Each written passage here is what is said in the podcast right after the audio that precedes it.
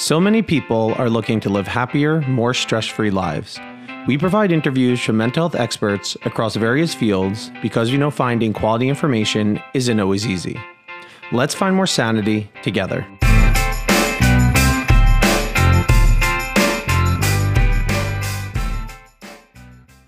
On today's episode, Dr. Dennis Zgaljardic talks on neuropsychological evaluations for neurocognitive disorders. Dr. Zgaljardic is a board certified neuropsychologist and founder of Gulf Coast Neuropsychology, located in the Houston area, where he provides clinical and neuropsychological services with a wide variety of medical diagnostic groups, including traumatic brain injury, stroke, multiple sclerosis, brain tumors, neurodevelopmental disorders, seizures, dementia, memory disorders, and other neurologic based conditions. He has 14 years of experience working in post acute brain injury rehabilitation centers, with his most recent position as Director of Neuropsychology and Clinical Programs. He is an adjunct professor in the departments of Neurology and Rehabilitation Sciences at the University of Texas Medical Branch in Galveston, Texas, and past president of the Houston Neuropsychological Society. Beyond this, he has numerous published peer reviewed articles and book chapters and invited addresses at national and international conferences covering various neuropsychology topics, including brain injury rehabilitation, concussion management, caregiver burden and distress, cognitive rehabilitation, reliability and validity of neuropsychological assessment measures, post traumatic hypopituitarism, and psychiatric disorders and fatigue post brain injury. Now, on to the interview.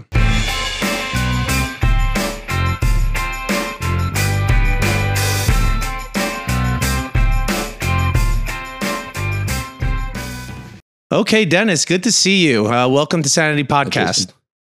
Thank so, you. Thanks for having me. Yeah, no, I appreciate you coming on. Um, so this is the uh, first time that I'm having someone who is more of an assessment focused psychologist on the podcast. So I'm super excited for this.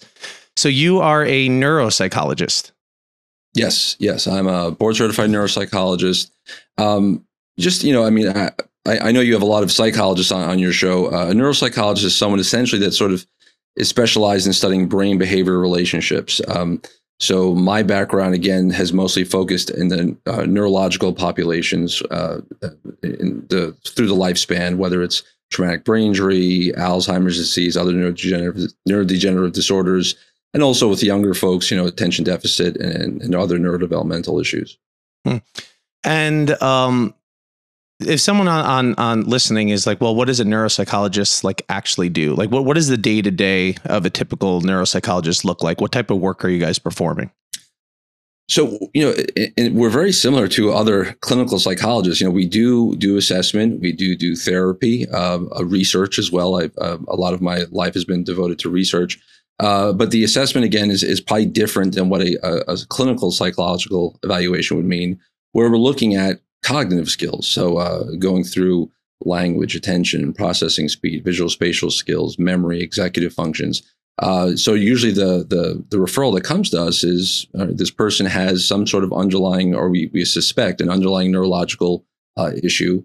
Um, and outside of let, us rule out what are some of the the uh, uh, the comorbid factors that could lead to why the person is experiencing memory problems. It's not always a neurological condition. I've had referrals where the neurologist will send the person to me saying, well, I suspect the person has a neurodegenerative disorder like Alzheimer's, but do they really have Alzheimer's? Uh, now, I'm also, given my background, I, am I'm, I'm very versed in looking at MRI, CT reports, uh, anything that sort of give me a sense of what is going on in the brain, if anything. Uh, and then the evaluation sort of helps split things out. So, for example, I had a case recently where the, the referral was for a potential or possible Alzheimer's.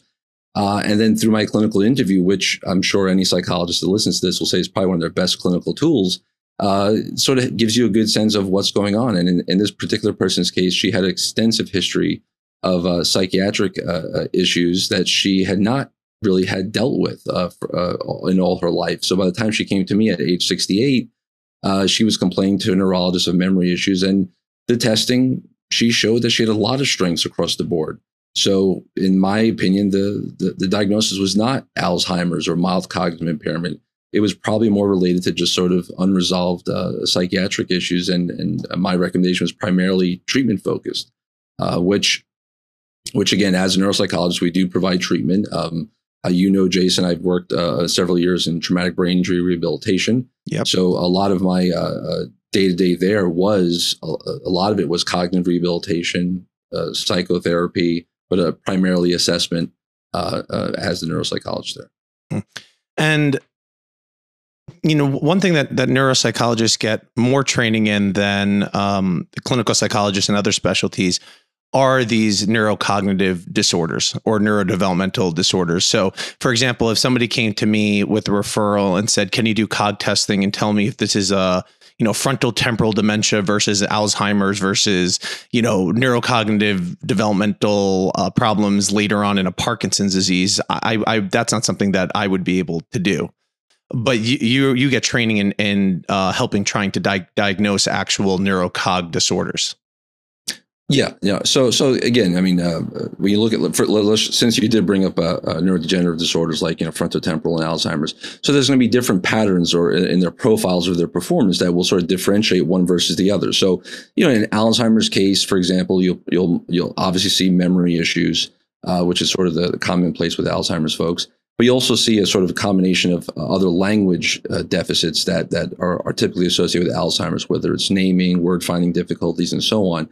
Also, even on their memory performance, you would typically see a person with Alzheimer's having a, a, much tougher time with encoding information. So if I read them a list of words to remember, they would have a really struggle encoding the information.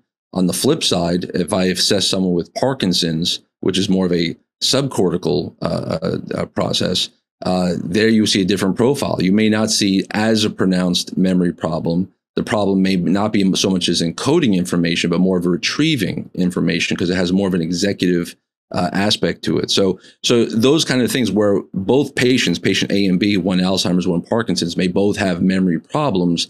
It's sort of helping to differentiate the, their two profiles to help neurologists and other treating doctors with with their you know, their diagnosis and their treatment plan. And, and, you you said something really cool here, which was cortical and subcortical. And just for people that might not know what that means, you know, when you look at the brain, like you know, in movies or images, and all the you know wrinkly parts on the top of the head, that's sort of that's the cortical part. That's the top part.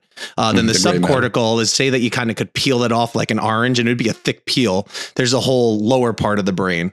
Um, which have different functions with the top cortical functioning and and well maybe you should also so, so what's happening more in the cortical level than in the uh, subcortical level well, the cortical level, you're going to find all of your your sort of uh, focal main uh, uh, compartments in terms of uh, what it is that we do, whether it's language or visual spatial or or, uh, uh, or vision and, and so on.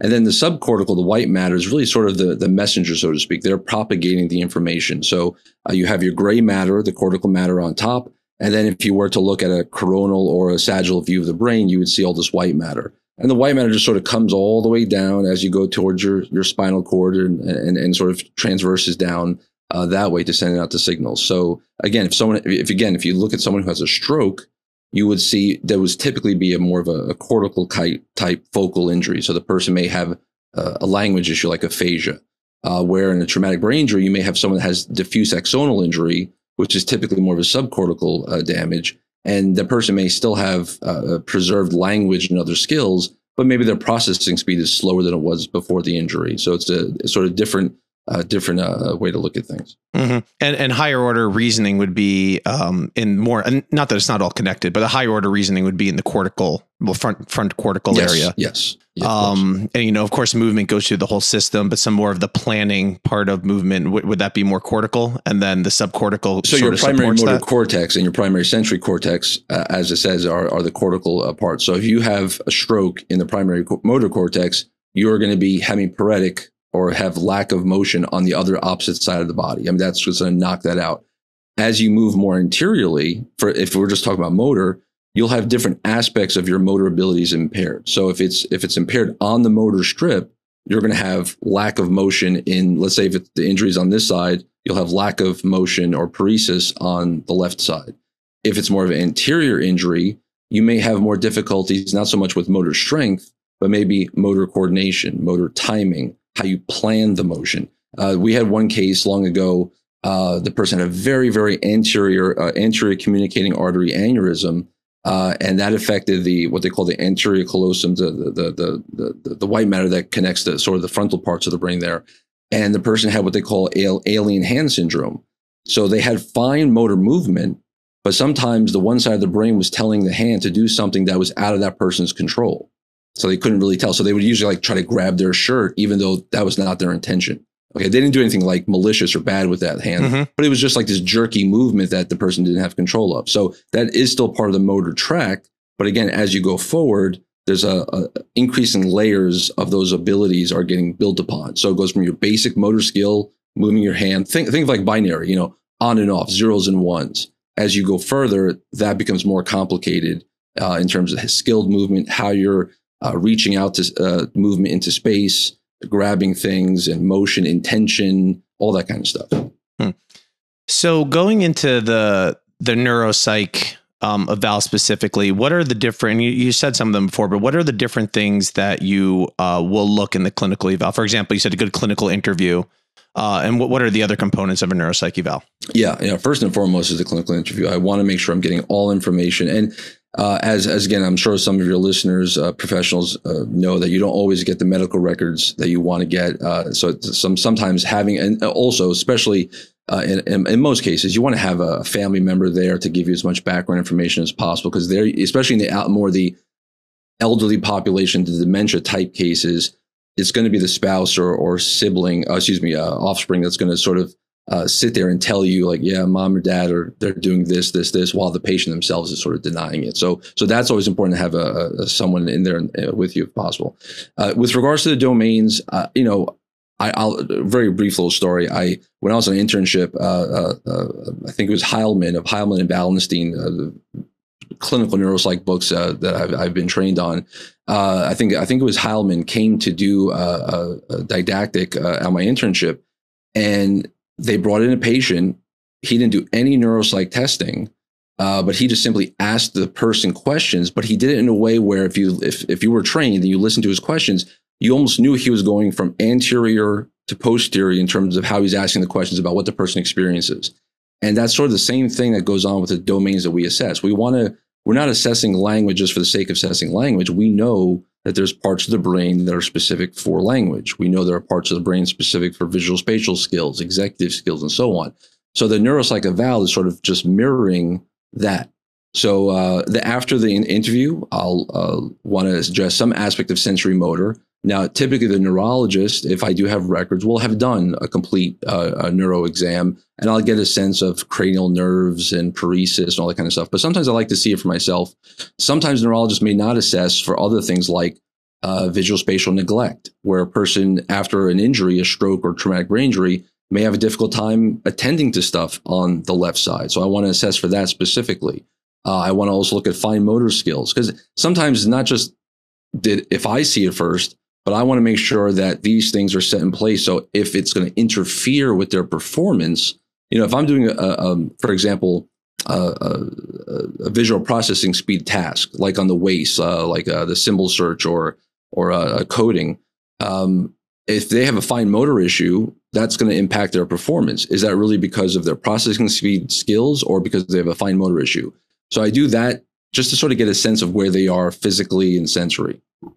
Uh, then I'll go into language, uh, sort of just to get a basic sense of their naming skills, word finding, a basic comprehension. Okay, we're not.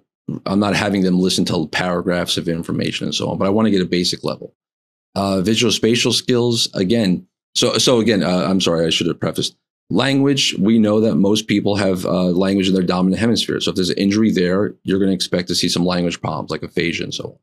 On the other side, the non-dominant hemisphere, you're going to see more uh, visual constructional, visual spatial skills. There's a whole theory of we have our what and our where pathways. You know, our what pathway helps us develop what an object is that we see. So when the visual spatial information comes in, our brain sort of breaks it down and we get a sense of what it is. We're able to identify it. And the where pathway, uh, our visual spatial skills allow us to determine where things are in space. So we're uh, we're able to reach out for a cup of coffee without overshooting and, and doing all mm-hmm. those kind of basic things. And, so what do you mean by dominant and non-dominant side? So, okay, yeah, I'm sorry. so the dominant dominant hemisphere is your uh, is where language is, right? Mm-hmm. So I would say the majority of people who are right-handed, about 95% of people are right-handed, will have language on their left side. So uh, if you have, God forbid, have a stroke or injury on the left side, there's a good chance you're going to have a language problem. The non-dominant hemisphere is the side that does not have language. So that would be typically uh, the, the, the visual spatial aspect of our brains. And for most people, it's, it's going to be the right side of the brain that has the is the non-dominant hemisphere. Okay, so again, dominance is where language is essentially. Um, and then also, so after I get a good, and again, if you can imagine, language and visual spatial skills are really the, the more basic domains I'm assessing. Once those are cleared, uh, then uh, I go on to higher order, so attention processing, uh, executive skills, um, and uh, as as I'm sure a lot of your listeners probably know who are who are in the field or, or have assessed executive skills before, EF uh, executive functions. Executive skills is not a unitary function. It's it's hard to pick one executive test and say this is this is covering the person's executive skills. Um, especially in the traumatic brain injury world, I've had folks that aced a lot of the executive tests, but they go on to do a lot of inappropriate behaviors that sort of fall outside the norms uh, that what we would consider uh, appropriate. So th- clearly, that is also an executive issue that we have to uh, address. Yeah. So it doesn't always transfer to paper and pencil testing. And, and I might be I might be over over speaking with my opinion here with executive functioning testing, but we we have very good executive functioning tests for specific domains of executive functioning, but we don't have executive functioning tests for the whole range of executive functioning. I think that's what, what you're talking about there. So we yeah. can see if someone is having a hard time changing rules or maintaining an idea or you know things like that but we might not be so good at measuring um, social cognition or doing appropriate social behavior with with reasoning or or planning out and stuff like that so people really can ace executive functioning oh, totally. on the totally. test but have very serious executive functioning problems yes yeah, yeah. and that really goes right back to my clinical interview that's where i want to get that information because I've had individuals with severe traumatic brain injuries who have made a, a, an awesome recovery uh, and are functioning very well in a, in a more structured setting. Uh, but I would still be very concerned of allowing that person to go back out into the community to do A, B, C, or D because of their social cognition, poor social cognition, or or uh, inappropriate behaviors that you're not going to see on paper and pencil testing. Uh, so those are the biggest concerns. And I've told people, uh, I think I probably told you when you were uh, training with me over uh, uh, uh, here in Texas. Um, the the person that concerned me the most in terms of functional outcomes was not so much the person that maybe have had a, a, a stroke with a hemiparesis on one side, maybe some language issues. It was the person with a, more of a frontal injury who had complete ability to function and move and speak, but may not have the wherewithal to decide what is appropriate in the community. And they, they're the ones that are more prone to making poor decisions, mm-hmm. poor judgment, and God forbid, sometimes get themselves into other uh, uh, hairy situations. So, uh, so th- that's something you're not going to get on any kind of paper and pencil neuropsych test. What was that famous case where the guy, I think he was working on railroads and he, uh, it was like AF or something where he, do you know no, what I'm talking uh, about? Uh, Phin- uh, Phineas Gage. Phineas Gage, yeah, that, that yeah. that's what it is. Yeah, yeah. Phineas, no, I, I definitely recommend to your readers if they want to get a good sense of probably one of the most classic neuropsych cases. Look up Phineas Gage. Uh, very briefly, um, he was a gentleman back in the 1850s working on the railroad in Vermont, and uh, he was tapping down what they did back then to you know dynamite sides of the mountain to, for the railroad he uh, he had uh, gunpowder or whatever down in the in the hole, and his iron uh, spike hit a rock that caused a spark, and the iron spike, this four foot, very thick, you know, iron, just sort of got him here and you know, so outside through, the top through the, of his head. through the chin, out the top of his head, and he survived for I think another 11, 12 years until one day he had this horrible seizure and, and passed. But uh, what was you know you have to remember this was like Victorian times. This is you know back in the eighteen fifties and this was your average Joe who behaviorally just started acting super inappropriate, um, uh, was obviously using vulgar vulgarity and, and his behaviors generally that uh, was just not you know accepted by society at the time. But uh, that again, I, I advise your readers to look him up. He's an interesting case study for sure. Yeah, and this is just jumping in the middle, but uh, what, what, what was it? Oliver Sacks, the man uh, man who mistook his wife for a coat rack. Like that's another uh, hat For, rack yeah, or something. Or hat, yeah. hat, rack, a hat. Um, I should probably know the, the the name of this for recommending it, but that's another really interesting book about neurocognitive disorders and how it how it plays out. Um, oh yeah, I'll, yeah. I'll put a link of the actual exact name, but that's definitely the author. Yes, uh, yes, it, yes, it is. Yeah, that's, been a while since a good that. story for sure. Um, okay, so um, you had mentioned some areas that you measure. So we also have like memory, IQ. Yeah, I didn't go into memory much. Um, yeah. Uh, but yeah, no, no. Memory um, is usually, and again, I I may have told you this when you you were with me in Texas. It's it's going to be the biggest complaint. So ninety five percent of all my patients, whether it's traumatic brain injury, stroke, uh, neurodegenerative, that's going to be their big complaint. Memory, you know, and a lot of times it may not be memory. Uh, it could be something else. It could be an executive uh, problem. It could be an intentional issue. Uh, I tell a lot of my patients, uh, well, if you're not attending to something, how are you remembering? So a lot of our uh, the the brain injured folks that I worked with uh, in my years, usually it was an intentional problem. It was not necessarily a a memory problem per se. Um, a lot of times, people I think a lot of maybe your listeners or, or the general public just think, well, oh, he has a memory problem. He must have Alzheimer's. He must have some sort of dementia. That's not the case. A lot of cases you want to look at to make sure that it's not attention, it's not their ability to process the information and to acquire the information. Um, if you've ever seen an Alzheimer's patient in, in later stages, it's very clear uh, their memory profile. That's a very sort of flat learning curve, uh, and even their recognition of information is poor. Or like earlier, I mentioned about the persons with Parkinson's, uh, where they may also have a sort of a very a low or slow learning curve, but they typically can re- recognize information after presented to them. So there's a difference between encoding and retrieval, and that's where some of the memory tests that I select and, and most other neuropsychologists use help differentiate those those issues. Hmm. Um, so, and I'll go into some of these regions a little bit uh, more with you, just just to break them down, the big ones. Uh, but before we get there, just, just to sum up, so when someone goes for a neuropsych evaluation, a lot of times people just think, well, you're just going to test my dad, or you're going to test me, or test my kid, and then we're going to have some numbers, and that's going to be great. It's way more complex than that. It's an oh, entire oh, clinical interview, getting their background, change in functioning, how has their behavior been changing over time versus even just recently um, trying to get uh, reported symptoms versus getting the symptoms from the testing, looking at collateral information like um, it, it, might be imaging, it might be medical records, and it might not even just be neuropsych medical records. It could be you know if someone has a thyroid problem or something mm-hmm. hormonal, or they um, they um, recover you know they had cancer before or whatever it might be. Having all that medical information, um, observing them seeing what their behaviors are during the testing. Can they focus? Are they looking away? Are they saying inappropriate things? Are they talking too much, talking too little, expressing emotion? Going through all the testing, then taking all of that testing and all the other information, putting it all together to figure out what's going on with the person. And one thing that you mentioned several times, which I think is is critically important to the testing, is that all of these different areas have different layers of functionings in different parts of it. And so, but since the system is all in- interconnected, one broken area in a chain could mess up the entire chain. And I'll give an example of that.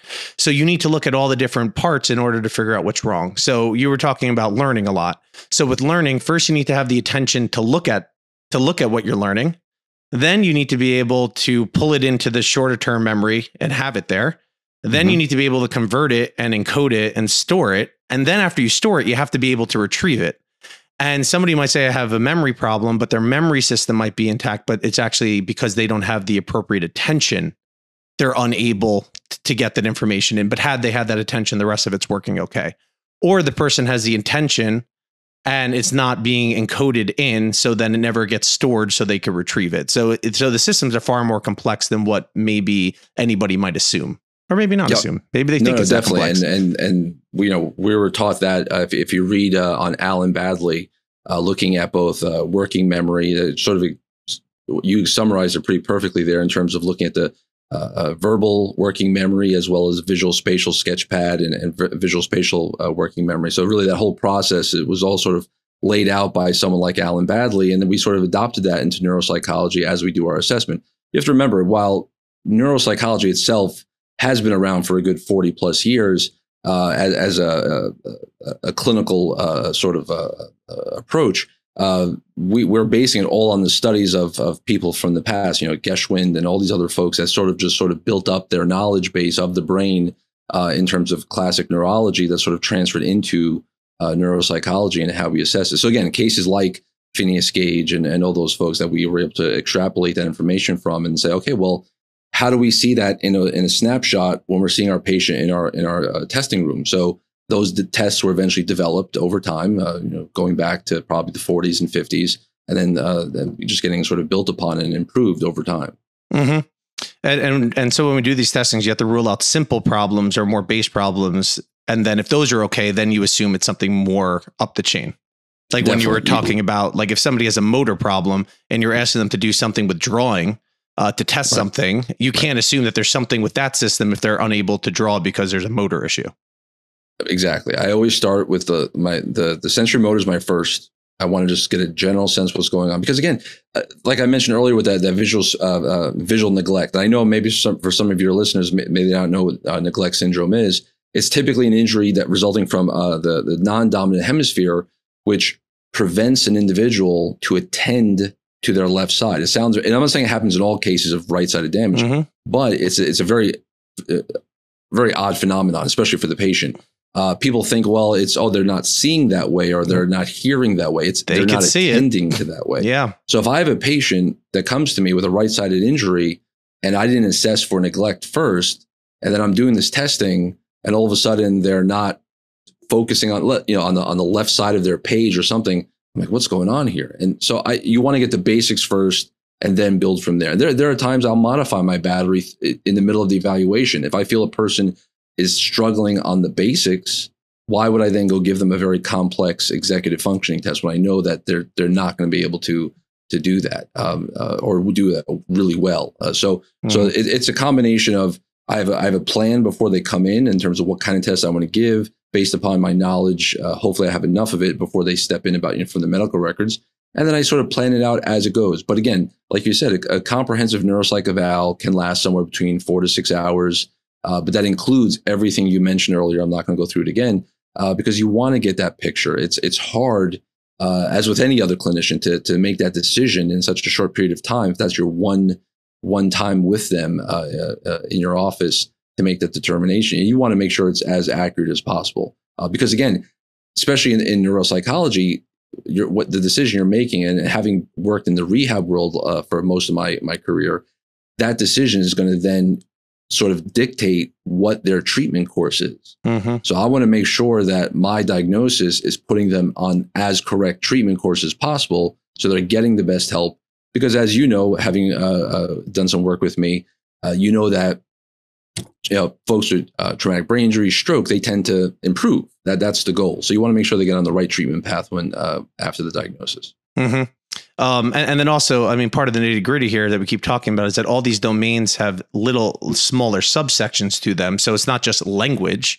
Language underneath it has all these little different subsects. So you need to measure, you know, multiple parts of of a single um, cognitive area in order to get an understanding of it. So I, yeah. I just want to go through some of these areas just so people know what we're talking about. Sure. I think language is pretty um, is pretty self-explanatory, but let's go through some of the areas of language that you look like, like aphasia, naming things. I don't think people often think about um, how such a basic function of saying this is a cup, this is a microphone, really could get damaged by having a stroke or a brain injury. Right. So uh, let's let's break it down even further. And yeah. again, let's let's Please. use our cortex as, as, the map. So again, let's let's let's do the, the dominant hemisphere, the left hemisphere. Uh, you have anterior, and posterior regions for language. So in the anterior region, uh, you would expect more expressive language dysfunction after a stroke or injury. So, like you mentioned, so if this is more of a frontal injury on the left side, I would be expected to have diff- more difficulty with naming, uh, general speech. Uh, the person will be aphasic; they may not be able to say things. Of course, uh, uh, your your listeners can look up uh, Broca a famous uh, neurologist from the 1800s who had his famous patient that they called Tan because that's the only word he would generate was Tan. Uh, that's only all he able to say after a stroke. Um, so again, you'll have more of a, an expressive language aphasia. Uh, more posterior injuries, you'll have more of a receptive language aphasia. The person can have what they call jargon aphasia, they can they'll speak fluently, but it'll be gibberish usually. It's not it's non maybe more nonsensical, not on target, not on topic, but because that's more because their comprehension is impaired. So if I'm saying something to you, and God forbid, Jason, you had a receptive aphasia, you may not be comprehending what I'm really asking you uh, or telling you, and your brain is going to shoot something out based on what you thought or, or the brain thought and, interpreted or deciphered. Mm-hmm.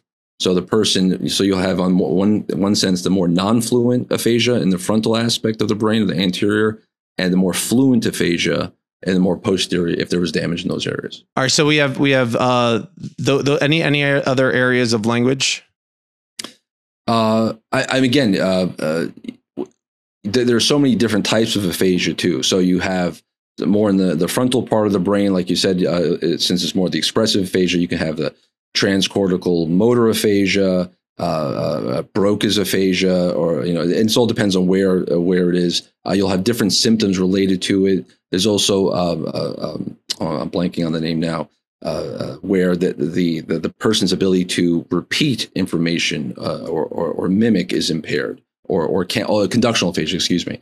Uh, so so you have different uh, parts of the brain that could be impaired, uh, affected differently based on where the stroke was and how the language is, is uh, sort of uh, presented. Uh, but again, the the more expressive aphasics, they tend, from my experience, they tend to improve or make improvements more readily than some of the receptive language aphasics. It's just a, it's probably just more of the complex system, but the recovery for the expressive aphasics tend to be a little bit better. Hmm.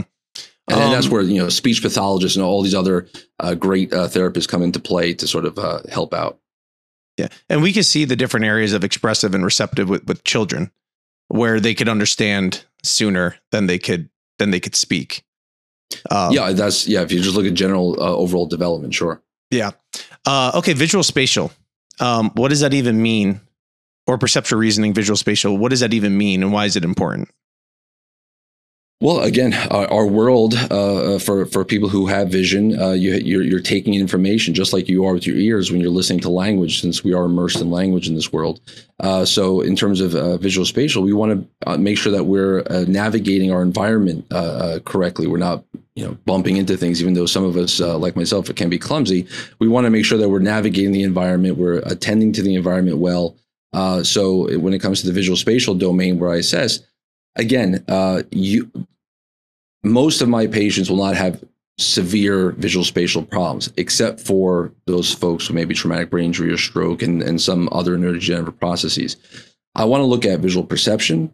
So sometimes I'll use a very basic visual form discrimination task, just sort of does this shape and these choices down below, or you know, which one is the same as this one. Um, I've also used, I readily use like matrix reasoning from the WAIS. Uh, again, a little more abstract uh, reasoning in that regard. Uh, and then construction, just any kind of construction task, you know, block design from the WAIS being an example, uh, but anything just to see how they're n- not only uh, can they d- discern, you know, certain shapes and how they sort of uh, uh, uh, sort of interlay over each other and so on, but but also to just sort of look at their their planning of it as well. You know, is there is there an approach to a design piecemeal or is there some decent organization to it? So so again, another thing I want to mention to you and your your listeners is these tests are not again just sort of compartmentalized by themselves. So when I'm looking at visual construction skills, I really am still looking at executive skills, planning and organization. So again, even though there are separate domains like you initially described, they're really uh, it, it, they inter they're, they're interrelated mm-hmm. in so many ways. I, I, don't just look at it as oh they are impaired on a visual construction test. Uh, and uh, uh, all their executive skills are also impaired. Uh, could those two be related? Uh, they they probably are. Yeah, because a single test, because it's all connected, hits multiple d- domains. Yeah, and, and and that's that's a, a thing that you know when you explain to patients when you know when I, when I do provide a feedback session, is I try not to, of course, explain one test on its own. But you, you have to any any good neuropsychologist will explain and look at the entire profile. How what's the big picture? What does everything mm-hmm. look like? Uh, remember, um, and, and again, we, you and I could also probably discuss at some point, if you'd like, about symptom validity, about uh, uh, whether or not someone's putting forth good effort uh, on testing. And it doesn't necessarily mean they're intentionally intentionally wanting to not put good effort. It could be they're not having a good day that day. They're not feeling well or something.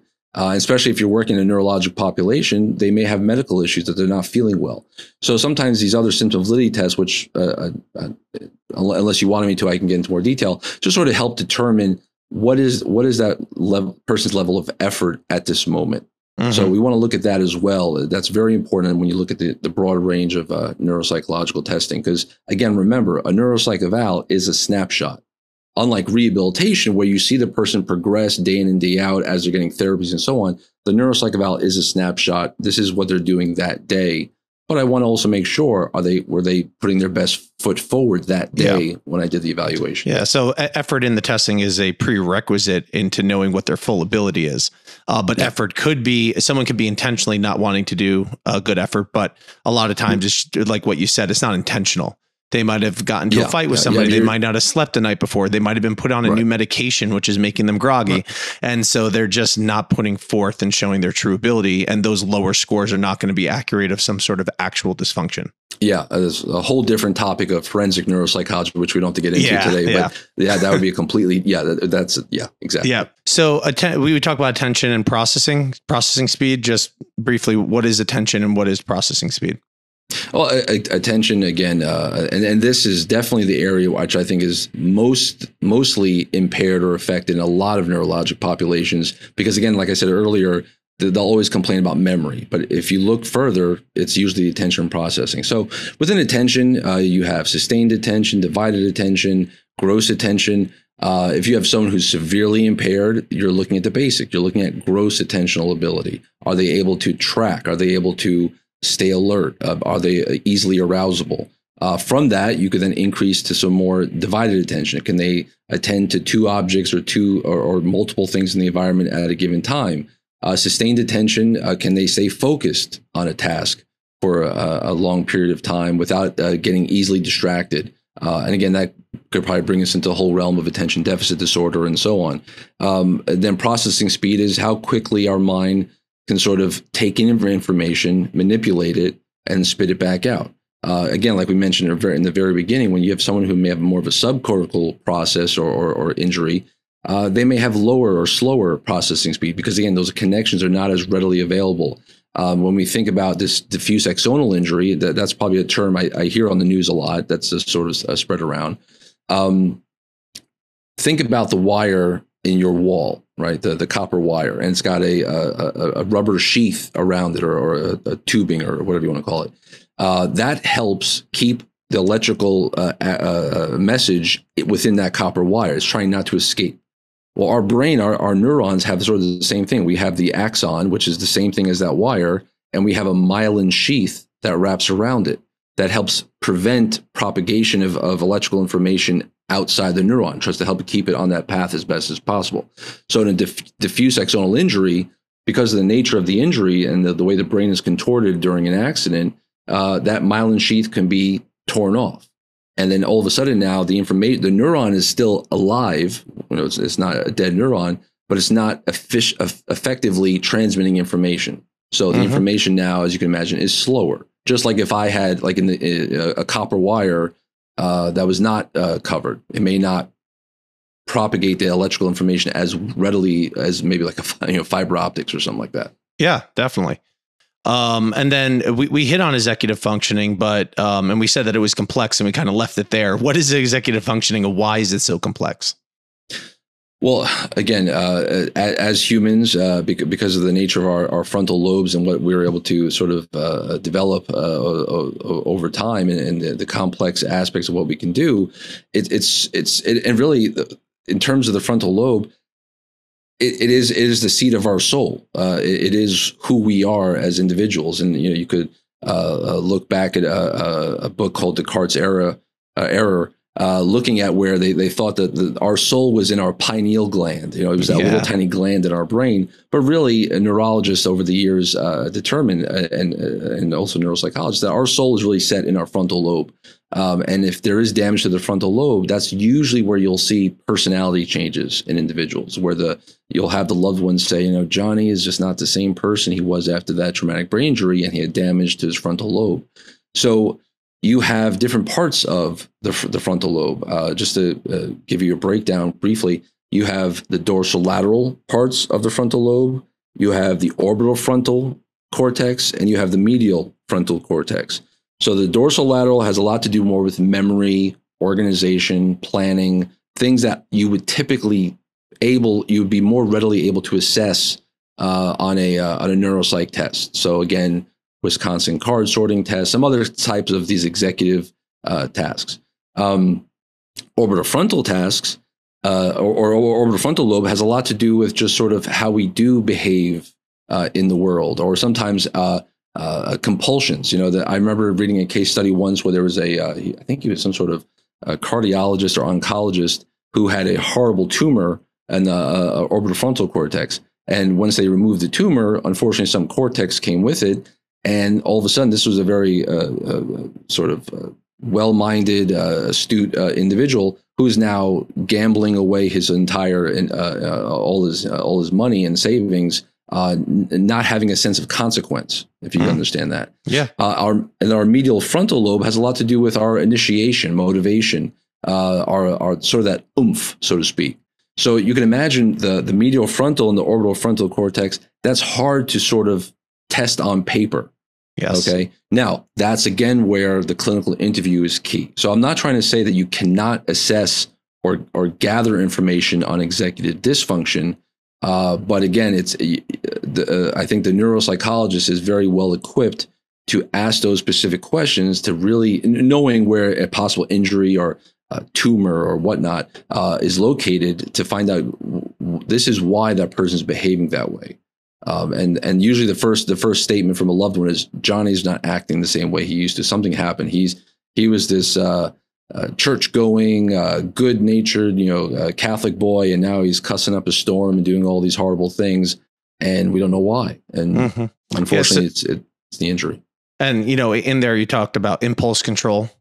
Um, social social functioning, mm-hmm. and then um, also aspects uh, of emotion regulation that that we would find in executive functioning. Yeah, you'll, you'll have a lot yeah. more aggressive tendencies, uh, impulse behaviors, like you mentioned. Mm-hmm. Uh, uh th- there's tons of studies looking at orbital frontal cortex damage and gambling tasks. Uh, it's not so much that the person has the impulse to gamble, but they will usually make the poor decisions. They're, they're looking at the short term goal not the long term goal. So when they're when they're doing these gambling tasks, they're betting for the immediate gratification. They're not betting for the long game, thinking, "Wow, if I play my cards right, I could really bank up a nice, sizable uh, uh, pot here." Versus, I'm winning right now, so I'm going to do it right now. So I usually explain it as like the path of least resistance. The person is sort of looking for that immediate gratification because they're not looking at the big picture, and that's very much in, in sync with these executive function type deficits. Hmm. Uh, and then memory, and as you said, everybody um, thinks about their memory, talks about their memory, is worried about their memory. Yeah. Um, and, and, we and we went through the different areas, but what are the different types of memory? Different types of memory, yeah, like visual, verbal, and sort of like break. Like, what do you what do you actually assess when you're doing memory testing? Right. So so. Uh, you know, if again, if you go back to like Adam Baddeley and some of those other concepts, you have uh, the, the working memory. So I want to look at uh, short term uh, work. I want to look at working memory skills. So sometimes, again, for, the, for those of your listeners who may be familiar with the WAIS, you know, digit span, arithmetic, something that where the, the information is just being manipulated at that moment. They're not looking for long term. Then, of course, when it gets into long term memory, that's more semantic knowledge. But semantic knowledge, you're not going to really be assessing on a lot of these tests because semantic knowledge is going to be uh, factual information. So if you think of like the information subtest from the WAIS, where you know uh, what is the capital of uh, of Italy, that kind of stuff. These these are things that we learned long ago. Uh, while we may assess that on an intellectual test, you're not going to. I'm not going to assess that for memory on a memory test in a neuropsych eval.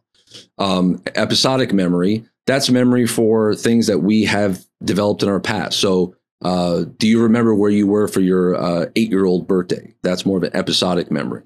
Uh, what we're looking at in uh, on neuropsych tests is rote memory, uh, visual spatial memory, like you mentioned, uh, sometimes contextual memory, story memory. We want to give people information that they would not have any kind of introduction to prior. So, reading a list of words that they never heard, of, uh, they were never read to before by by someone, a story that they may never have heard before.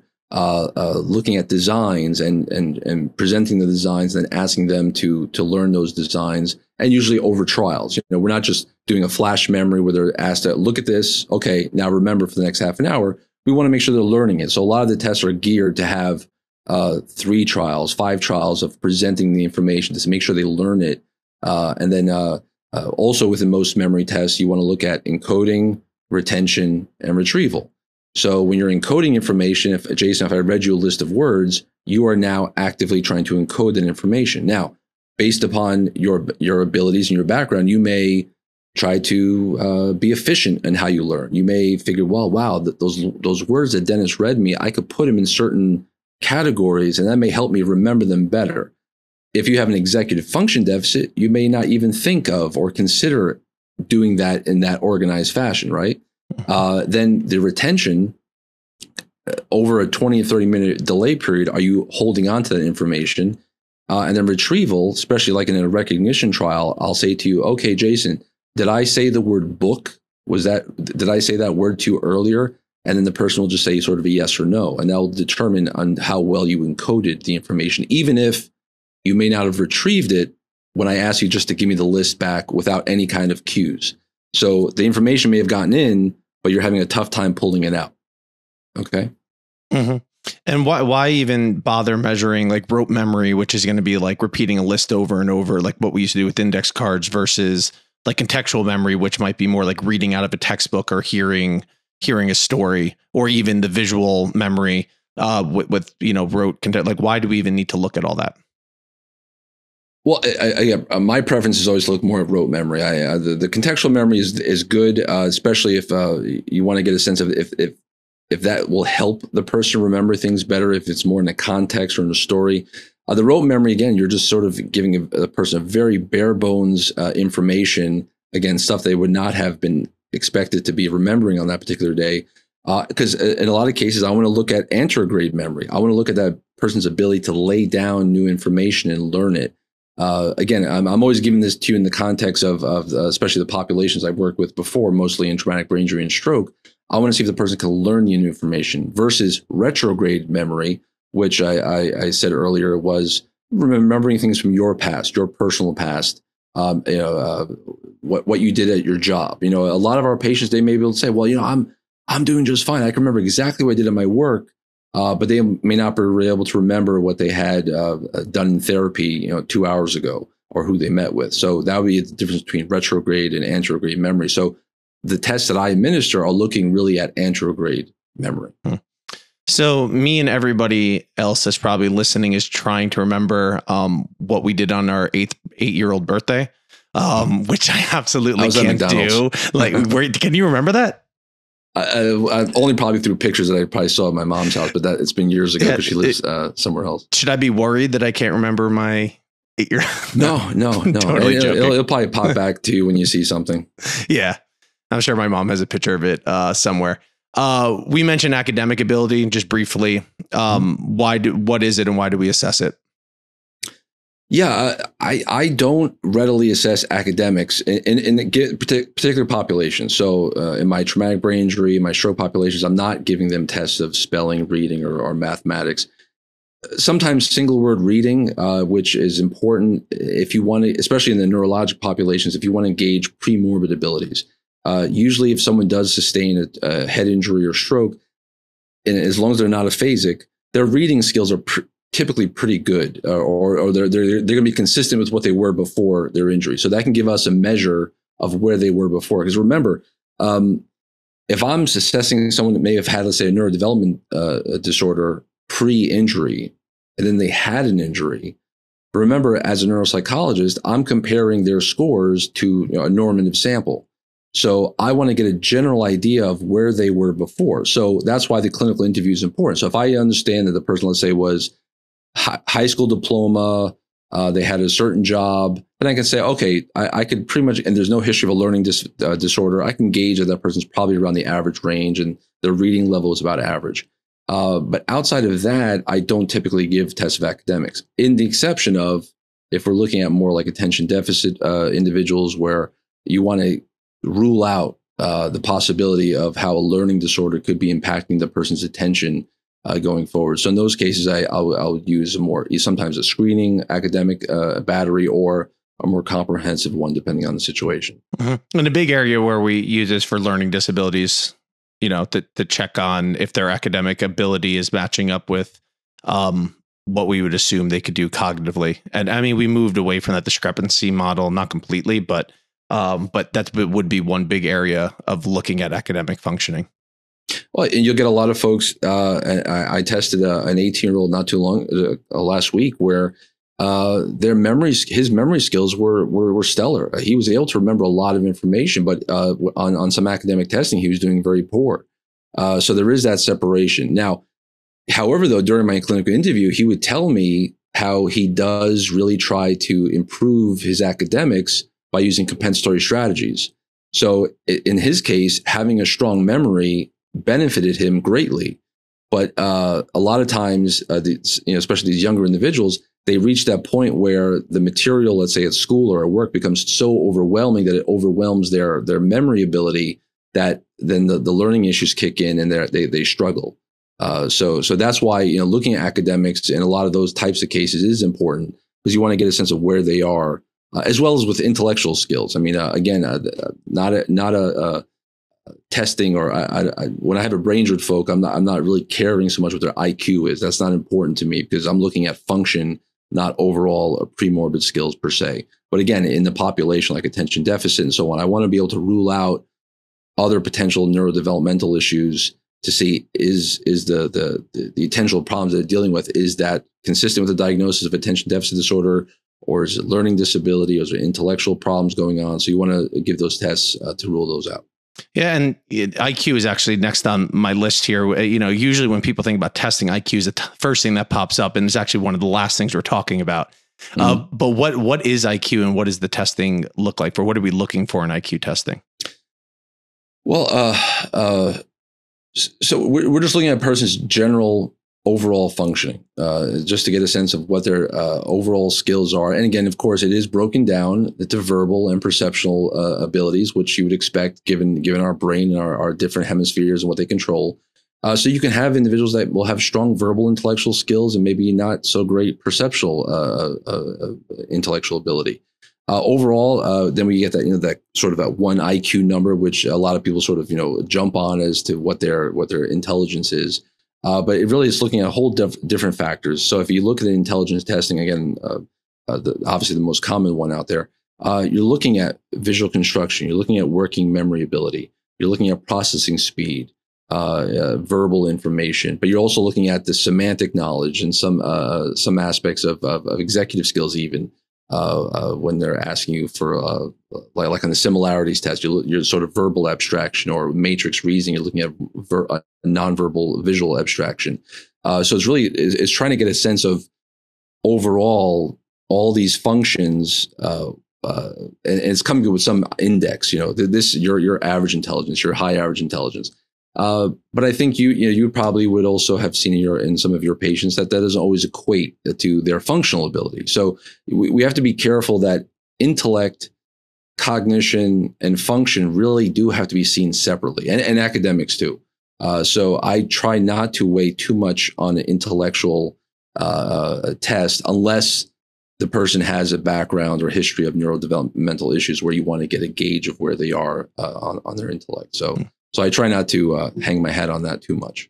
Yeah, and we measure a very specific IQ. Like, there's so many different IQs. Like, uh, like having like a physical IQ is going to be someone in the NFL or like you know like me i can't dribble a basketball my my my motor iq is just so low uh not right. that low but you know but but there's people that have or people that are great musicians right that is a mm-hmm. total different intelligence and than the intelligence that we're looking at which is really how well can someone process information and make connections and make abstractions and learn you know more complex information and different aspects of that Right. Now, again, a lot of the tests that are in some of the intellectual tests that are out there, I use my neuropsych battery, but I don't, I don't use them all to, my goal is not to get an IQ index. I, am just, but uh, there, there, are certain components of, of the intellectual test that, oh, oh, that's a good visual construction test, or that's a good mm-hmm. working memory test. So I incorporate that into my neuropsych eval.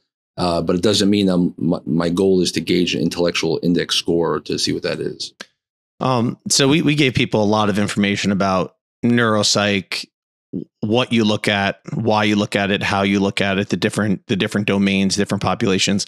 Um, yeah, is there a specific case that you could think of where you where you can illustrate how um, a neuropsych evaluation really helped this person figure out what issue was going on and and and sort of point them in the right direction for what to do afterwards?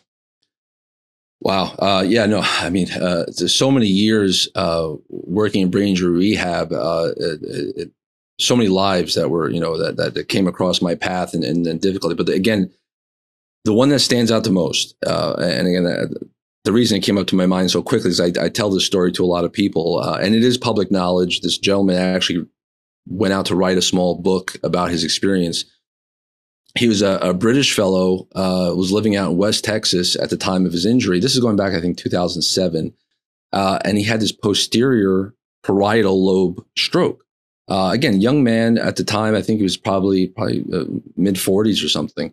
Um, and I'll never forget there was this there's this odd thing about well odd I shouldn't say that uh, interesting thing about him he was like the ninth ranked the ninth best dart player in the world and I, that'll, that'll always stick in my head I don't know why um, so he had this really interesting stroke, and uh, I did. I was starting to do my neuropsych eval with him at the facility, and this was a gentleman who had uh, a pre-morbid, you know, a graduate school uh, background. He was working uh, in, as an IT engineer at the time of his stroke, so clearly there was no question he was of at least average intelligence, right? There was no history of other neurological disease or anything else, and I got a lot of that information from his wife. Um, and I'm doing some testing, and he's struggling on some really basic, basic things. Even though speech is fine, comprehension, no problem. And I started to, uh, I remember I asked him to just write a sample of something, and he could not write his name accurately. He was, it was really, really horrible. What's going on here? Um, and then uh, that, then uh, I, I started to sense that he couldn't tell the difference between his right from his left. That was another interesting. What's going on here?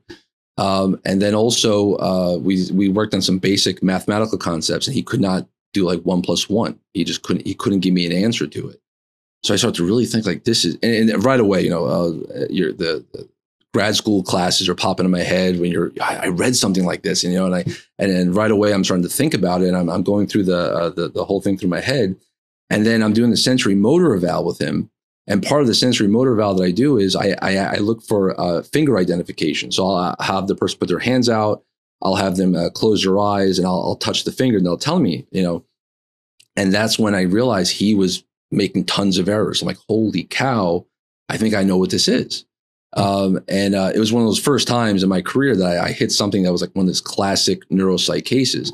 And it turns out the gentleman had what they call Gerstmann syndrome and it's it's a, a, a an injury or, or, it's a syndrome after a stroke to the right uh, posterior parietal lobe, and that's the four main things: is agraphia, so you couldn't write; acalculia, could not do uh, a basic uh, mathematical computation. He had right-left disorientation, could not tell his right from left, and also the last one, the finger agnosia. Agnosia meaning lack of knowledge or not not understanding. Um, and a lot of a lot of the people at the rehab center which is fine. I, I, understand why they didn't know what was going on with him. Uh, and uh, I remember a speech pathologist thought he was dyslexic, and there was no history of that, and there was no reason to explain an acquired dyslexia in this guy after a stroke. So the patient was struggling, and his wife was struggling to understand what was going on. This is this is weird. Um, and because the area of the brain where these four functions were was is you know, the, the stroke unfortunately obliterated that part of the brain. While this sounds a little morbid, it was comforting to him that I was able to explain to him that this is not going to get better. That you can work on your physical issues that you have since your stroke and other issues, but this specifically will not improve. And and then we we we start to do some therapy, uh, uh, working together uh, on that to sort of help him understand that better. But the neuro that was that was probably the one case where, uh, in my opinion, my neuropsych eval best directed someone on what their expectations were, uh, what their treatment plan was supposed to be, and uh, he actually visited about a year later, uh, and he told me he goes he goes Doctor Z, like you said, none of that ever got better, but he compensates. So his ability to compensate for a lot of those issues improves because he he's a he's a smart guy. Uh, but all those four things I mentioned never improved. So while I wish those things got better for him, I knew based on the neuroanatomy, based on my neuropsych testing, which uh, to remind you, the neuropsych test, I almost threw out all the papers because there was none of those tests were going to really tell me exactly what it was. I was now using the backs of those papers and starting put like a uh, putting one plus three, see if you can get that. And then I said, well, maybe you can't read the numbers. What if I put one dot plus four dots and see if you can give me that answer? Uh, but it was just the concept of was a was not there anymore for him, you know. So uh, the fact that I was able to do those things to help guide him, that that to me felt like that that's the job of a neuropsychologist. That's what a neuropsychologist is supposed to do. Uh, and and, and again, uh, that that's why that sticks out so well because I, I, I yeah. told that story several times. Uh, and you know, it just shows all the components. You had your observations looking that he was functionally appearing to function pretty well. You got his background information showing that there wasn't any mesh problems. He was a great dart player, so he had some better visual skills that oh, yeah. motor than I, I would ever have. Um, and and looking at his functioning beforehand, you did the testing, you saw problems um, in the testing, you got symptom review uh, you had the uh, imaging information, so you knew where the stroke actually happened in mm-hmm. order to guide you, and you put all that information together in order to figure out what what the appropriate diagnosis was. Yeah, yeah, and again, uh, the most important was to, uh, and, and the discharge meeting. He was, it, it, was, it was almost, a, it was a little depressing, but at the same time, it was euphoric for him because he knew, and his wife knew, mm-hmm. uh, and, and and of course, even well before the discharge, I informed the treatment team, like, this is what's going on. So that also not only changed his thoughts of uh, how his life was going to continue, but also change the thoughts and trajectory of the therapists so they can better say, okay, you know what? We have to revamp what we typically would do because based on Dr. Z's results and what he's telling us, if I do A, B, and C, that's not going to benefit him. Let's let's help do let's change our our uh, our plan so we can come up with a treatment plan for him that will best help him. And they did that. So, so there was a perfect uh, situation where the interdisciplinary team came together. Uh, and again, in that case, uh, uh, it was through the guidance of the neuropsychologist to sort of lay out this is what's going on, and this is why this is not going to get better. But other things can get better, but not this. Yeah, and and we don't have time to go through a whole um, rehab talk, but just just briefly uh, wanted to go through if someone does have a stroke or a brain injury. Um, what is a typical like rehab course? Like how much can they regain? How much time or window do they have in order to to improve? Like what have you seen doing all those years of work in a rehab facility? That's that's sort of like the $64000 question. You know we um, it, it's it's hard. And i and i've, I've told several families in my years I, am not trying to be in the game of prediction. I, I want to use the the hard data uh, that i have as a neuropsychologist to best give them an impression of, of how the person's trajectory is. Um, so every every patient is going to be different. Uh, uh, we uh, I remember one time someone told me, you know, if you've seen one brain injury patient, you've seen one brain injury patient. So it's going to be very different. Uh, but however, though, if you look at some of the research, uh, like I mentioned earlier, folks who are aphasic, they, the initial their initial presentation is aphasia. Those folks tend to improve dramatically. Look, look at someone like uh, Gabby Giffords, Congresswoman Giffords. Uh, uh, she was actually treated uh, here in the Houston area. Um, and uh, she she worked with some great speech pathologists, and it was very intensive therapy. And look where she is now. Like even when she presented, uh, I think re- recently at the DNC, how mm-hmm. well. now, granted, probably very practiced, but but really well. another celebrity is look at Bob Woodruff, ABC News anchor, when he experienced an IED explosion, or he was he was the victim of an IED explosion back in 2004 it took out the left side uh, and damaged the dominant hemisphere. He's still uh, out there advocating and doing uh, news coverage. So again, there is a level of improvement. Uh, it really also uh, uh, the brain is very much like real estate. It's about location, location, location. So depending upon where the injury is, could also impact the trajectory and the, and the course of that person's level of improvement. So um, there's studies out there that will say continued uh, improvement can happen in a person with stroke or brain injury for years after uh, the actual injury. Again, there'll be a, there'll be a course and, and eventually maybe more of a plateau on how that uh, improvement uh, goes. But again, uh, I can't stress it enough. For a person with that kind of injury, to get rehab just really helps push out that improvement wave uh, and it helps their chances of making as much mm-hmm. improvement versus someone who did not get any kind of therapy whatsoever. Uh, does it matter how quickly they get into rehab after the onset of injury? You know, uh, th- that's another one. So uh, after a, se- a, severe injury or stroke, the person will be in an acute setting, and then mm-hmm. they may mm-hmm. go into like some sort of subacute setting. The, the the main goal, of course, in those settings is for medical stability. So you're not going to try to engage someone in intensive therapy until they're mm-hmm. medically stable. Um, depending upon that, yeah, sometimes, uh, and, and, if there's a lot of behaviors, you may not want to thrust someone into a comprehensive rehab program if there are too, if there's too many behaviors going on. So they're not attending to the therapy. They're, they're, especially if they're a frontal injury, they're going to be impulsive or inappropriate or mm-hmm. aggressive. So depending again, depending on the case, if it's an aphasic person, yeah, I think or and they have uh, hemiparesis. There's there's uh, need for physical therapy and occupational therapy. Yes, uh, the sooner the better. Uh, if the person is more frontal and there's a lot of other behaviors that may thwart their ability to complete a comprehensive program, it may be better for them to go to some sort of neurobehavioral program first. Uh, sometimes to get psychiatry on board to help quell some of those behaviors and emotions, so they can get into a, th- a, a, a more post-acute setting to get the therapy they need. Mm-hmm. And you, you, had mentioned, you know, that that there could be, you know, uh, recovery quicker in the beginning and kind of plateauing. Um, is there any time frame uh, that that we consider where where we would assume a plateau? Is there any anything around that? I think I think a good indication uh, for most uh, is is that first six to nine months. I, I, think you'll see a lot of improvement in the first six to nine months. But again, I, I don't want to uh, say that it will not it will stop at six to nine months by no means but you're going to see a lot of improvement early on uh, once the person is medically stable. Uh, and then uh, again, you have, you have to, uh, I, I, don't want to take away from the fact you're going to have a subset of people that will not get any kind of rehabilitation services versus some that do. So I, in my opinion, the person that gets the rehabilitation services will have a, a more steeper or, or, or better trajectory in terms of their improvement and probably more prolonged because remember a person may come to a post acute facility for three months, six months of therapy. Uh, doesn't mean that once they leave that place, they've graduated. So therapy continues on. So if that person can develop some good compensatory strategies and also, and most importantly, get the family educated, uh, that's going to help really push out their uh, ability to make more improvements in the years to come. So so really, it's a combination of things. I, I I try not to give like a specific number, like it will be this.